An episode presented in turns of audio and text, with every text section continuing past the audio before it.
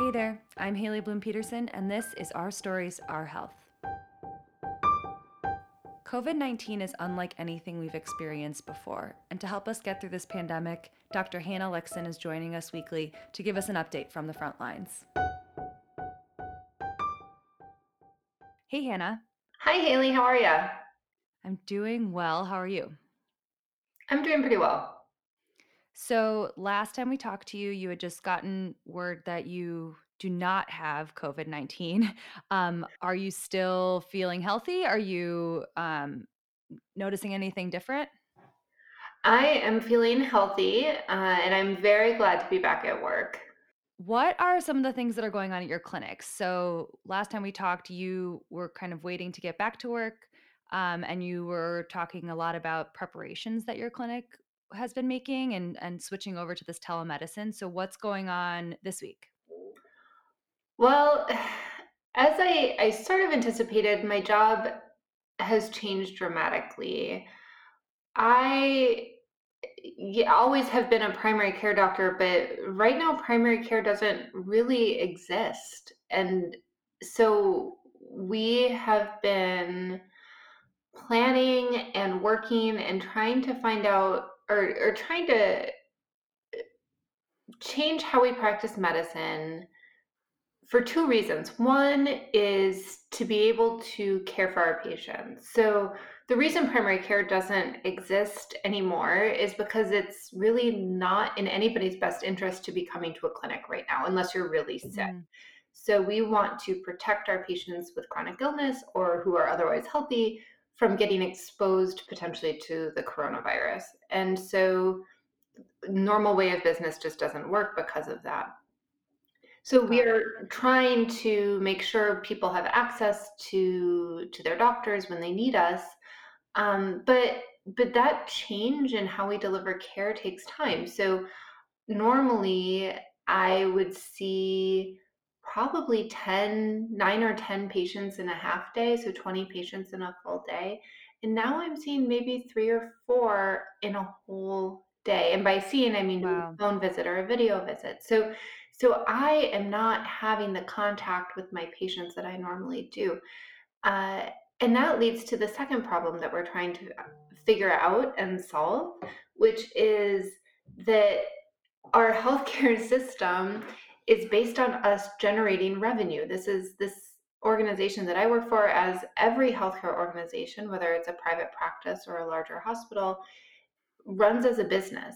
And if the doctors is if we are not caring for our patients, the insurance companies aren't making payments, and um, then the healthcare system can't really afford to pay us. And so we are scrambling. We are trying as physicians, but also the healthcare leaders, the nurses, to figure out how to keep our doors open, how to stay in business as we are also trying to figure out how to best care for patients safely during this pandemic.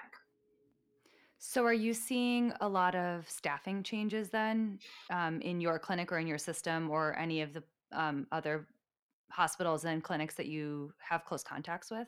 Yeah, well, things are changing right now. And I know that one of the large healthcare systems in Minnesota, Essentia Health, recently laid off or, or furloughed 500 people with no uh, benefits and no pay uh, because for this exact same reason, they couldn't afford to keep them on staff because they aren't generating revenue right now and caring for patients. Uh, that hasn't happened in my system, but but we're worried that it's coming uh, because the same underlying flaw or that same underlying problem is affecting us here in the city as much as it was affecting Essentia in Duluth. So we know that our systems are losing money incredibly quickly right now. Uh, and that that's because the way healthcare payment was set up, the way hospitals and clinics earn money is by doing procedures. And right now, all elective or non-urgent procedures have been canceled for the most part because they're too risky. So whether it's the dermatology clinic that generally creates a lot of money, or plastic surgery or orthopedic surgery, if things can be put off, they've been put off. And those are the high income or highly reimbursed types of medical care in our healthcare system. Primary care, hospital care, those are not valued as far as monetary value goes. And that's Mhm. what we're doing now.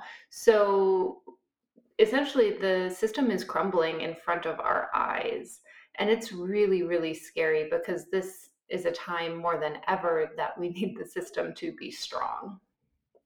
Right, we're seeing huge amounts of layoffs across industries, and Mhm. often this is turning into people not only losing their job, but then losing their health insurance because it's employer-sponsored health insurance. So we are now facing huge healthcare issues or healthcare a health crisis with people who can't afford their care and don't have insurance to help them afford their care.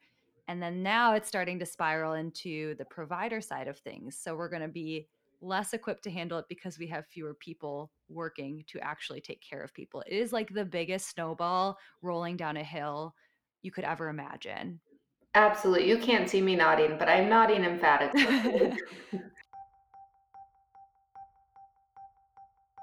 How do you grapple with all of this as you go into your clinic each day? Well, I I'm not someone to sit and wait and ask for permission, as you know. Uh, and so my partners and I are changing things. And so what we are looking to do is to be innovative in how we deliver care in a way that kind of optimizes our expertise and skills and allows for people with hospital and intensive care expertise to be able to do their job. So we are looking at ways of creating like a day hospital within a clinic setting so that we can divert patients from the emergency room and from the hospital who maybe in a different time would have been admitted overnight, but we'll just have them spend the day with us and give them whatever they need, whether it's IV antibiotics or close observation or fluids or breathing treatments. Uh, and then they'll go home at night and maybe come back the next day and spend the next day with us too. So we're we're looking to innovate in how we deliver care, uh, to change really systematically how we approach caring for the population of patients who think of my organization as their primary healthcare source. And I know that other doctors and leaders within the healthcare system in Minnesota are being equally innovative in how they approach this.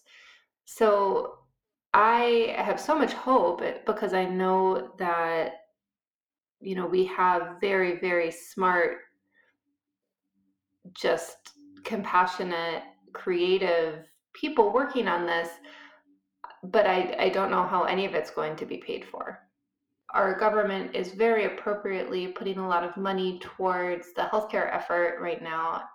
What I'd love to see is that that money is used to build sustainable systems moving forward, not just reacting to the problems we're seeing, but acting in such a way that we're able to build off of these changes to ensure that the systems we have become more sustainable and actually built and designed for health rather than for you know the profit that really drove them in the first place I'd love that too.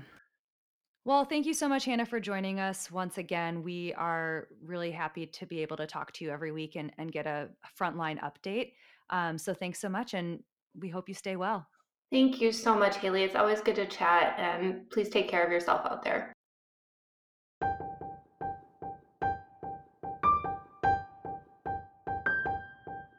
We know it's hard to stay up to date on all that's happening around COVID 19, but we're here to make that a little bit easier. Our Stories, Our Health is committed to bringing you timely, science based information through all of our information channels. You can find us on Twitter, Instagram, and Facebook at Our Health MN. That's O U R H E A L T H M N. Or head to our website for the latest stories and resources, ourstoriesourhealth.org. We get through this together. Wash your hands, keep your distance, and we'll help to flatten the curve.